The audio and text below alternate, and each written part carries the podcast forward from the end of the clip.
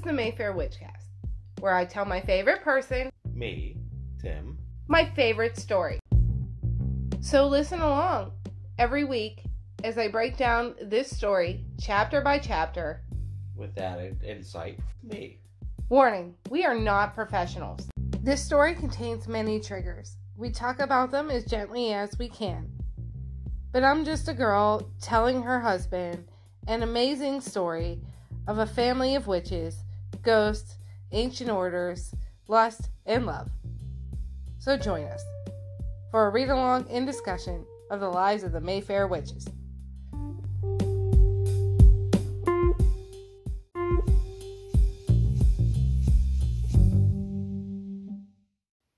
Hi, babe. Hello, dear. Hi, it's been a while. Hello, listeners.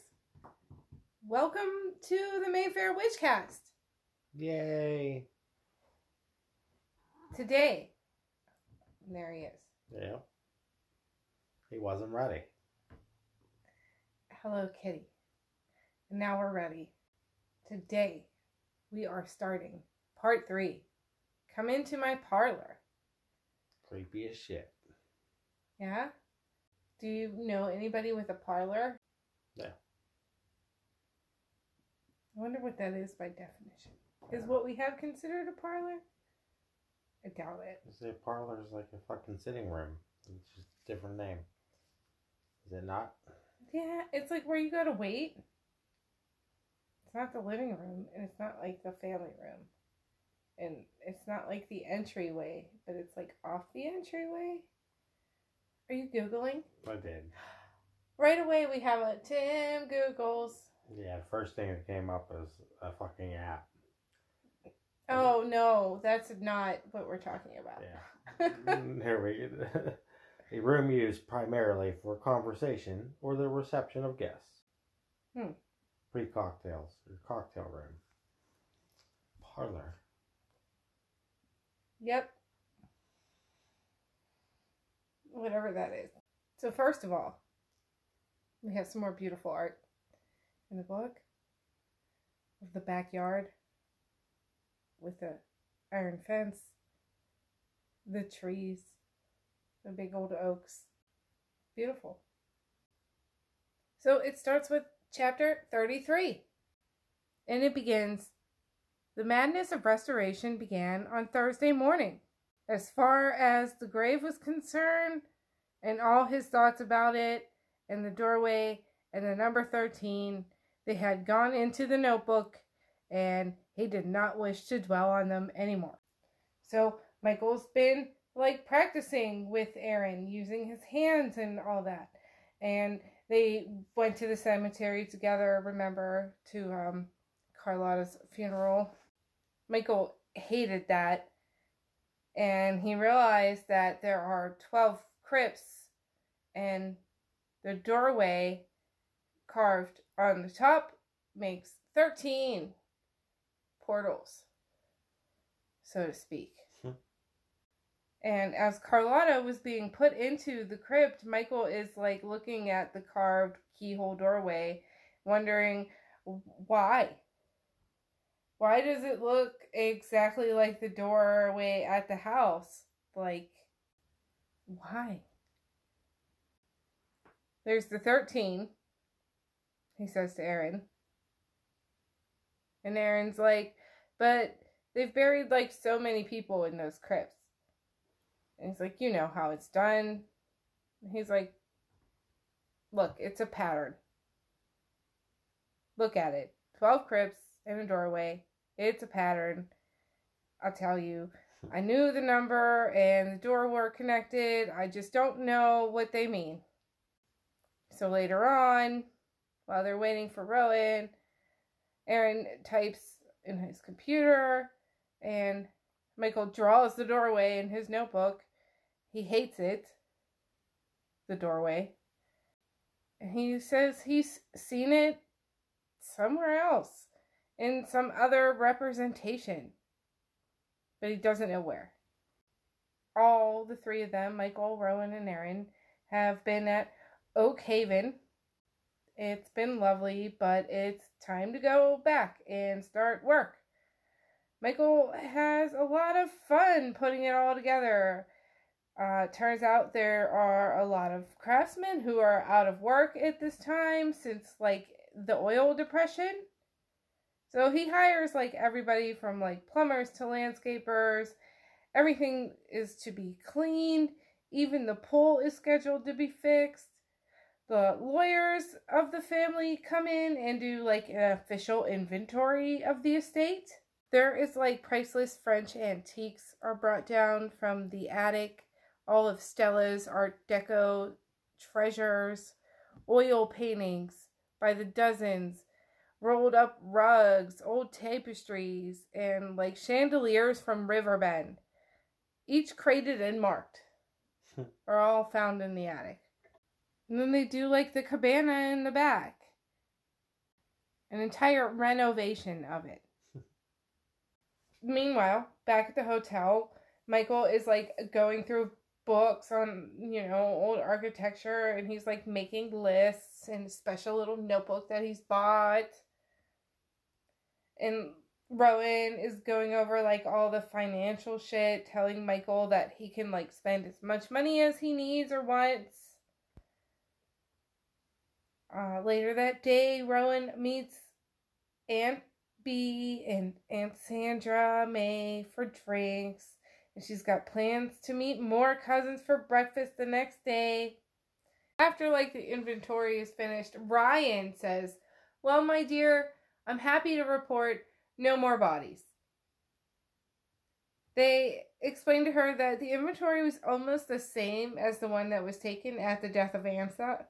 They just had to like check things off the list. Things haven't even been moved. all we did most of the time was check them off. Even the count of the gold and the jewels was the same. And he's going to have the inventory ready for her soon. Michael goes to work on the house, fixing what's needed to, to move in first. Things are moving along with no trouble from Lasher. Everything's being fixed, cleaned, or updated. This is like a lot of fun for Michael, but he can't shake the feeling that they're being watched all the time. That they're just like biding their time. That the house is itself alive somehow. Maybe it's the shit he saw in the attic. He's not sure. So Eugenia's there and she wants to work and nobody knows the way the house she does. Or, you know, like there's a lot of shit going on. And this part of the chapter ends with he had a score of damask and velvets to show her that wouldn't cost half as much. Hmm. There's a little break in the chapter. We pick up with when Michael met Rowan for lunch at Mayfair and Mayfair, she was still signing. Ryan greets him when he gets there and explains that it's always custom before Antha and Deirdre to make bequests at a time such as this. And Rowan is going to revive the custom. But he's like, we're making a list now of Mayfairs who might accept a bequest. Do you know what a bequest is? No. It's like an offer of money. For nothing? For because they have a lot. Mm. So like Beatrice is already on the phone to anybody and everybody, and he goes on to say like, please understand this isn't as insane as it sounds. Most Mayfairs have money in the bank and always have. Nevertheless, there are like cousins who could use like um you know some money for medical school or someone who's saving to buy a house, you know that type of thing. It's commendable of Rowan to want to do this custom. And of course, you know, considering the size of the estate, yeah, it doesn't matter. so Ryan seems to be like testing Michael. Michael only like nods and shrugs and he's like, "Yeah, sounds great." So Rowan pays extra money to have the pool cleaned and fixed even sooner. And restoration and updates to the house happen fast. Michael's like, What color do you want the house to be? And what about the cabana? And she's like, Well, tell me what you want. and he's like, I'll leave it violet, the color it's always been, with dark green shutters, blue roof for the porches, gray for the porch floors, black for the cast iron. Sounds beautiful. Then he goes on to talk about the iron fence and how it runs like further than the property. It's actually like the whole block and it's even older than the house itself. The cast iron.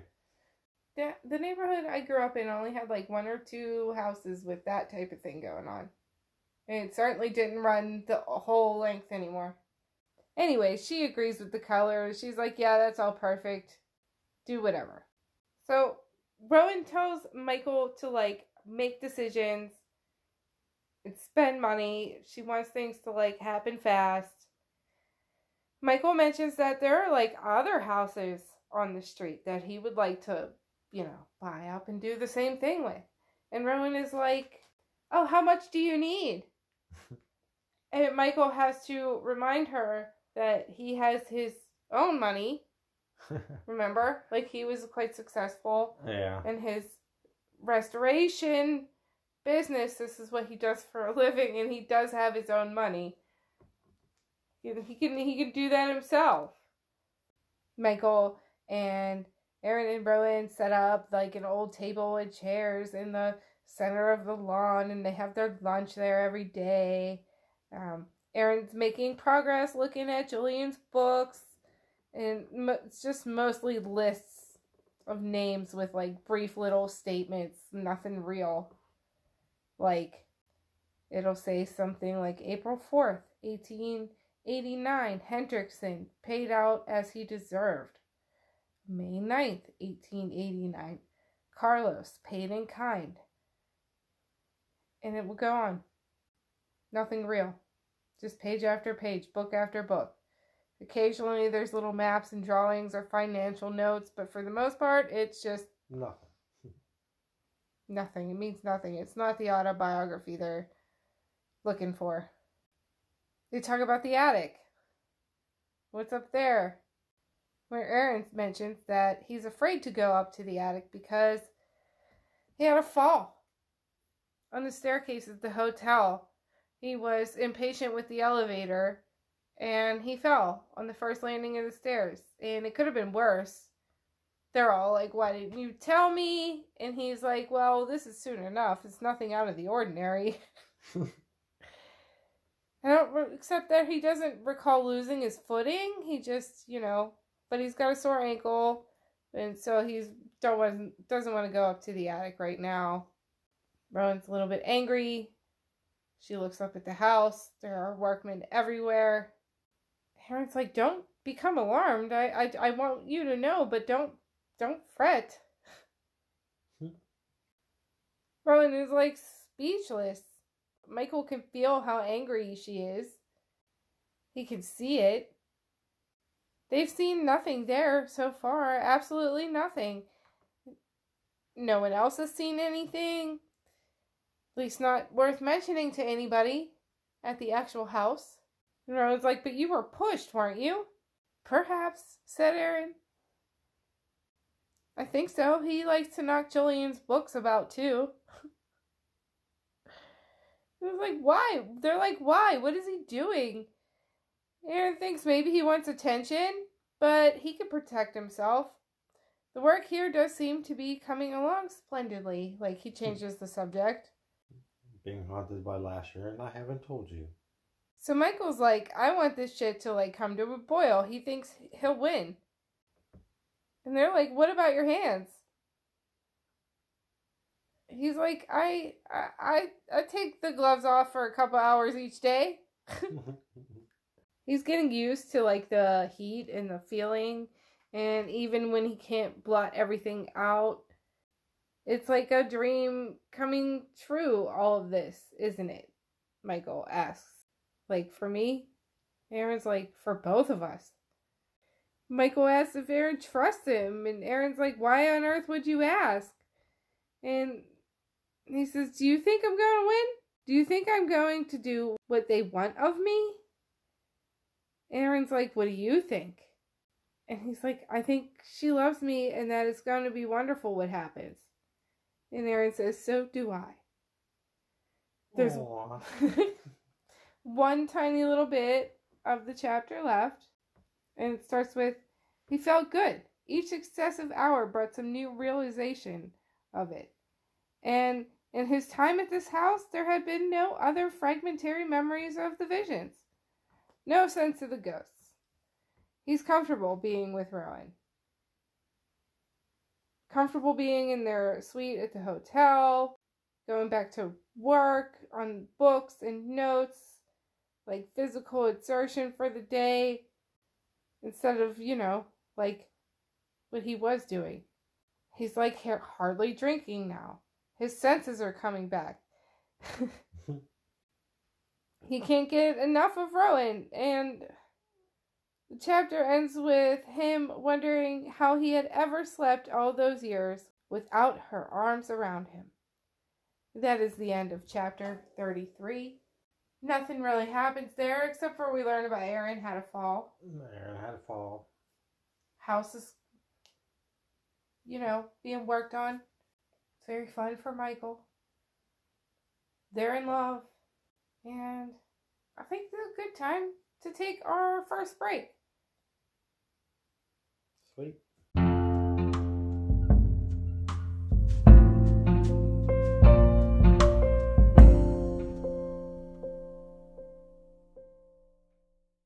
And we're back with chapter 34. It begins. Her private time was still the early morning. No matter how late she read, she opened her eyes at four o'clock and no matter how early he went to bed, Michael slept like the dead till nine, unless someone shook him or screamed at him. But that's okay because it gives her like a margin of quiet that she needs. But she's never known a man who accepts her like so completely. She goes into like great detail about how she is so attracted to Michael, so in love with him. Like maybe it's his age because he's older. Basically, she's like, he's not like other boys. she's completely in love. But she still likes her alone time. Like when she's walking the streets from the hotel to the house. Like today, she's got an errand that she's got to do that she's been putting off. It's like one of those things but she does it. She goes upstairs, feeling almost a little eager, a little excited, to her mother's bedroom, gets out the little velvet purse of gold coins. Still laying there, completely ignored. So's the jewel box. No one dared touch them. There's been like six different workmen that have reported that these like things are laying out and that somebody should do something about them, but she's been hmm. putting it off. So she like stares down at these things, these gold coins. God only knows where they come from. She gathers it all up, all the loose coins, and picks up the jewel box and she takes them down to her favorite room, the dining room. She sits down with her literal treasures like lays them all out in front of her and she whispers you're here. I know you are. You're watching me. She feels cold. She looks at some of the coins. They're roman spanish. She pulls out some more. These might be greek. She isn't sure. A stickiness clung to them part damp and part dust. She longed to polish them it struck her suddenly that that would be a good task for Eugenia. N- this is not a good idea. Do not polish antique coins. Don't touch them. Leave them alone. Thinking about this kind of makes her smile, and then she thinks she hears something like a vague rustling, but she doesn't pay attention to it. So she gathers the coins back up and puts them aside. And next is the jewel box. It's really old. It's rectangular with like real tarnished hinges. It's worn and it's like a deep box with six large compartments. It's full of various jewels. They're in no order, just earrings, necklaces, rings, pins, all tangled up. And at the bottom are like little tiny pebbles of what appear to be like raw stones. She's like, Are these real rubies and emeralds? Well, yes, they are. Probably, most likely, yes. I don't imagine they'd be in there if they were fake. She's looking at them. She's like, I don't know. But like a sadness comes over her. She thinks about Antha and her mother and and oh yeah, the Mayfair Emerald. Hasn't thought about that for a while. Not since the first night. And in the first night, it seemed like unreal, like it's not hers, and it was kind of like repulsive. Now that she knows the history and stuff, it seems like a living thing. And she like has this longing to be like one of them who wore it and wanted him to come, you know? She feels like shame over this that maybe like Michael and Aaron might know that she'd been thinking about that. And then she has the thought that it's unfair. It's like a sudden thought that he should be her enemy before they even met. Then she says out loud, like, what are you waiting for? Are you like the shy vampire of myth who must be invited in? I think not. This is your home. You're here now. You're listening to me and watching me. So as she sits there, she starts looking around, like admiring the murals. She's noticing things she's never seen before in them. She's looking outside and she's watching the branches outside and the leaves swirling around. And she realizes that it's Lasher. He is there. He's the one making the. There's no weather anywhere else. This is him doing the leaf rustling thing. She asks him why he won't speak to her. And then workmen start showing up to work in the house. She puts her treasure away, locks it up, and when she's leaving, just to make sure, she like walks around the back and like the air outside is still, no breeze. And there are leaves everywhere, curled up on the ground. And she's like, What keeps you from speaking to me? Are you really afraid? Nothing moves. Then there's a dull crackling sound. She slowly looks to the garden patch, to a dark tangle from which a vagrant purple iris sprang, savage and shivering. A hideous mouth of a flower, its stem snapping back now as though a cat darting through. She watched it sway and then right itself and grow still. She has like the urge to touch it as if it were an organ. But what's happening to it? She stared. The heat is heavy on her eyes. There's gnats flying everywhere. She's like swatting them away. She's like, Is the flower actually growing? No, something had injured it and it was breaking from its stem. It looks like monstrous and enormous. There's more men coming. She's like hot. She pulls her handkerchief out. She's like blocks the sweat away. She all the plans that she has for the day come back to her she's like, Yeah, so much to do. And Michael's gonna be getting up soon, and if she hurries, they might be able to have breakfast together. And that is the end of chapter 34. Not a lot happens in that chapter either. It's really short, except for she takes inventory of the jewels and the coins for the first time. We hear about what's in there. And, And- thinking about Lasher. Thinking about Lasher, talking to him, and she sees the magic flower again. This is her second magic flower. She had the rose, Uh, the end of uh chapter 32 and then this iris growing out in the backyard that was being snapped off. On to chapter 35 monday morning. Michael and rowan went downtown together to obtain their louisiana driver's licenses. You couldn't buy a car here until you had the state driver's license so later that night, they go to dinner on Bourbon Street. It's New Orleans. The whole deal. They take a walk. They spend the evening in the quarter. It all amazes Rowan. Michael is, you know, of course, like overwhelmed with memories. Then they go get like donuts. They drive up through the Irish Channel. Then uptown to where like the Victorian section is he points out his like favorites that he wants to restore.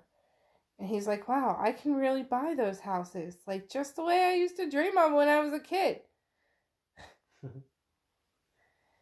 they go back to the hotel. They stay up late, drinking beer and talking. They talk about the house and does she miss the hospital? And she's like, yeah, but she's got plans. A great plan for the future, which she would disclose soon enough. so Rowan explains that having the legacy changes everything. And she's still learning. And it's like too early to draw out the whole plan. But basically, she wants to build like a neuro center, like where they can do all the shit together at once research, surgery, save lives. And she wants to like return the legacy to healing. Surely you see it all the way from Suzanne and Jan Van Abel, the surgeon, to a great innovative medical center, devoted, of course, to the saving of lives. Michael's like sitting there pondering. She gives a shrug and she's like, Oh, there's so much to study, so much to learn, but can't you see the continuity? And Michael's just like, Yeah, continuity.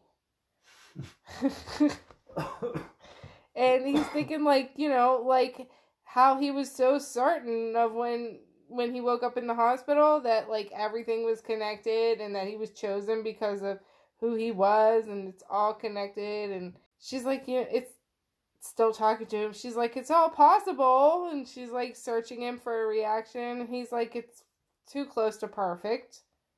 I don't know she gets angry and she's like, Stop thinking about your visions.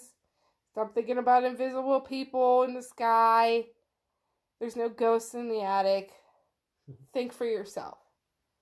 And he's all like, I am, I am. I'm sorry. Don't get mad. It's a good idea. It's perfect. Don't kill me. Yeah. He's uneasy. And he's just like, have some patience with me. It's all a little over my head. And she's like, All you have to do is love me and listen to me and let me think out loud. And he's like, I'm with you. Always. I think it's great. I hate when they use always as a sentence now. I just always will. It just bothers me. She's like, I know you can't really imagine it. I understand, but the money is there and there's like an obscene amount of money, and for two generations, these corporation lawyers have tended to this fortune, allowing it to feed upon itself and multiply like a monster.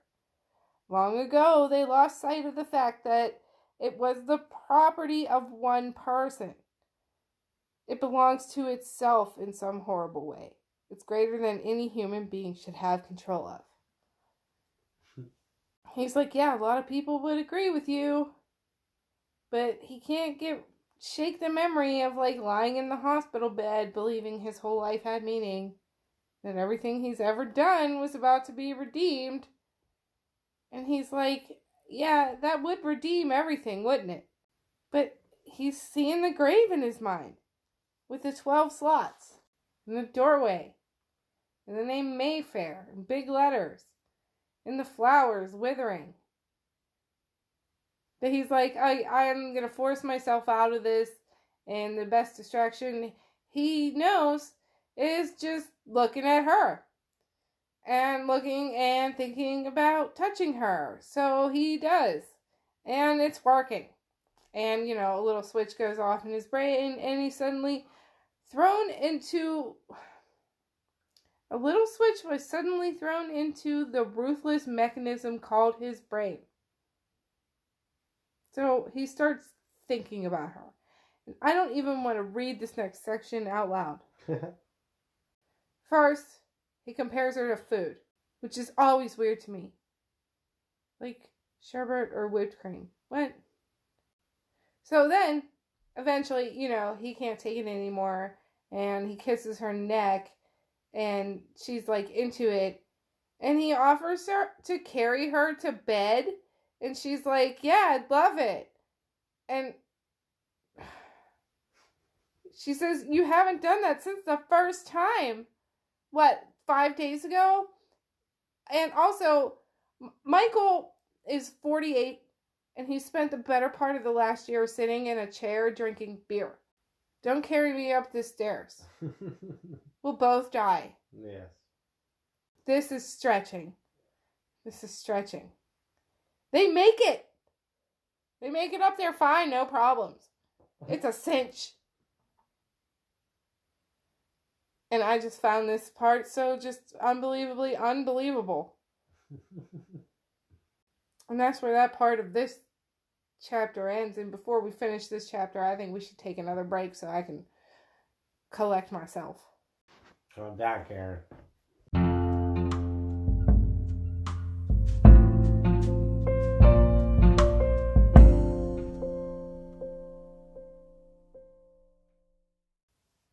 Eh, We're back again with the second half of chapter 35. I had some Twizzlers. I feel better. So this part starts with On Tuesday, the air conditioning men began their work. Everything's being fixed up, French furniture is being restored, plasters are finishing the front bedroom, carpets being measured for, floors being sanded in the dining room. Michael checks the chimneys himself for the library and the double parlor. They have a double parlor. So not only do they have one space for greeting, but they have a double space for the greeting and receiving of guests. Yes. And what, what else was it for? Casual conversation or something like that? Conversation or greeting guests. Right. They're in good condition, the chimneys, with excellent draft.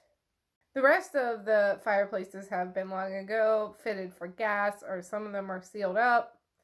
It's decided that they're going to change the heaters to the more attractive kind, which looks like real coal fires. Appliances in the kitchen are being replaced. Rowan picks out beige silk for the front room draperies and something in a darker damask for the dining room to blend with the faded plantation murals. Everything upstairs is going to be cheerful and bright. Michael goes through books of paint chips. He takes bids from window cleaners and companies that clean the chandeliers. And even the grandfather clock in the parlor is being repaired. They get Beatrice's housekeeper involved. She's even in it. She gets all new bedding, down pillows, and comforters. They install a burglar alarm system,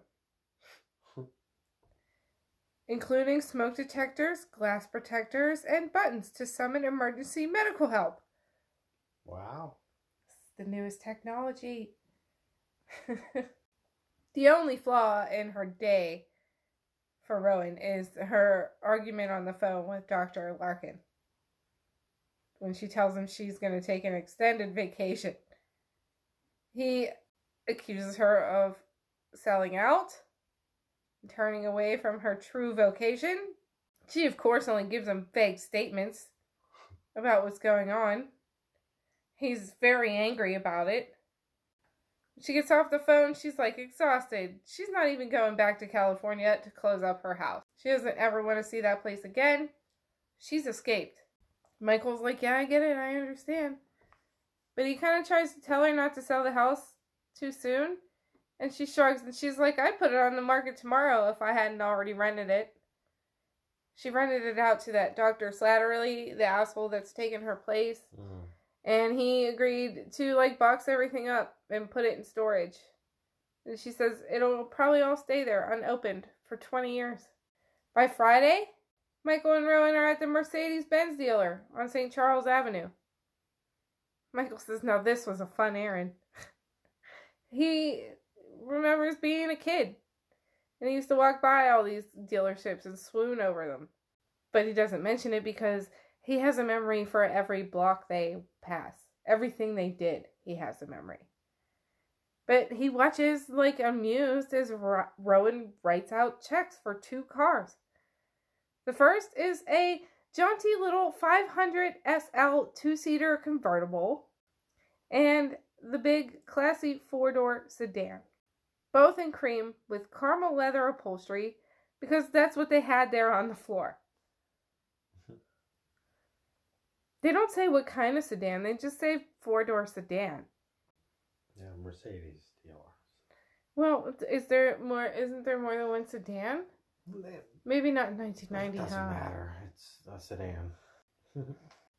The day before, he himself had picked up a nice, shiny, luxurious American van.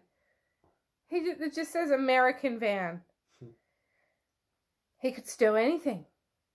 Did still speed around in comfort and ease with air conditioning and the radio. Rowan acts like this is nothing remarkable. She doesn't even just seem to find it interesting buying two cars. So as they drive away in the convertible, she has the other car like delivered to her, whatever. Rowan's like, let's get out of here. Florida's like less than four hours away. There's like this place I can get boat. I'm gonna buy a house there too. Other Mayfairs have houses out there. She already has things in the works. She's already got cousin Ryan contacting the uh, realtor. Michael also has Florida vacation memories. Like the ones he was thinking about the day he decided to drive out into fucking the coast and get out of his car and drive. They make one last little stop at the house before they go. Eugenia's there. She says it's like really good to see the place coming back. They invite her to move back in. To which I was like, You're just now inviting her to move back in? Like, I thought, you know, it was like a don't spend the night alone in this house after yeah. someone died, you know, like be with your family, but like of course she's like delighted, like, yeah, I would like to live in my home. Work in the house is gonna continue while they're gone. Everything's moving right along. The pool's almost done. Garden's been cleared out. They find some more old cast iron chairs and tables that have been hidden. They find some flagstone steps that on the side screen porch were Deirdre, so it had once been open. Michael's like, we ought to leave it that way. Rowan agrees, and she's like, Can you really tear yourself away from this? She throws him the keys, and she's like, I think you should drive. I think I make you nervous. And he's like, Only when you run lights and stop signs at such high speeds. I mean, it's the breaking of two laws simultaneously that makes me nervous. She's like, okay, as long as you get us there in four hours. He takes like another last look at the house before they go. And he's like, everything is going so well, so wonderfully well. And he feels like a pain inside him, like a twinge of sadness, and then like pure happiness. And he's like, I'm here. I'm really here. I'm not dreaming. The visions are distant, they seem unreal. He hasn't had a flash of them in a long time. But Rowan was waiting, and the clean white southern beaches were waiting. More of his wonderful old world to be reclaimed. It crossed his mind suddenly that it would be luscious to make love to her in yet another new bed. And that's the end of chapter 35. I got money. Let's spend it. Yeah. I'm gonna go buy another house over here because I would like a boat. There are lakes and canals in New Orleans, isn't there? And like the Gulf. I mean, Yeah, I suppose. I don't. Uh, I guess this is more her type of boating. You're a Probably different type of boating. I'm not a specialist on boats. You're a specialist on fucking New Orleans. I am not. I only ever just read a lot of Anne Rice. I think those chapters are where we will stop for today. For this episode. Now what happened? Just things moving right along, talking about plans for the future. Some bad shit's gonna be coming soon. Yeah, it's all just too wonderful. We're going to Florida. Oh yeah, so some shit's gonna happen because it's fucking Florida. Is that a prediction? Yeah, I'll take that as a prediction, sure. Some shit will happen in Some- Florida. Some, shit will happen in Florida, or they'll witness some shit happen in Florida because it's Florida. I hope they don't take Aaron. I don't think they plan to, but I'm just saying, you know. um, they're working on the house somehow with no accidents. What do you think is different there? Just no, I don't know. the mood has changed, or I suppose. I don't know. Carlotta's not there. could be it. Lasher made some branches move, some leaves twirl, and a flower grow. Why do you think he's not like appearing or Um, talking to her? no idea. Michael thought a couple times in these chapters about the doorway and the 12 or 13 or that was one of my predictions a while back. I think. yeah, he's still not sure. It's just Yeah. he's wondering. Aaron doesn't think so. Aaron thinks, nah, they buried so many people down there. Way more than 12. Yeah. Means something now. This connection. Yeah, so I guess, you know, next week we're going to pick up with chapter 36 and we'll we'll probably do more than that. We'll do probably at least 36 and 37, maybe 38 too. These are a bunch of short little short chapters in this section. And you know what, babe? You know what I think? Let me just make sure. We are less than 200 pages left in this book. Some of those pages don't even have print on them. Like they are just the, you know, picture, and then on the back of that, there's nothing. So there is, we are coming up on the end here. We're on part three. There's, of course, a part four and an epilogue. There's been no new news on the TV shows recently. But in the meantime, as a side project, pretty soon, I think we're going to be watching the movie Queen of the Damned. So, listeners, if you guys have any thoughts on that movie you want us to hear before we watch it, let us know. Also, if you have any thoughts about this book, these chapters specifically, or this book as a whole, or anything you want to say to us at all, we would love to hear from you. You can email us at the Mayfair Witchcast at gmail.com. You can find us on Twitter at MayfairCast. Please reach out to us. We would love to hear from you. And until we do, or until next week, thank you very much for listening. Bye. Bye.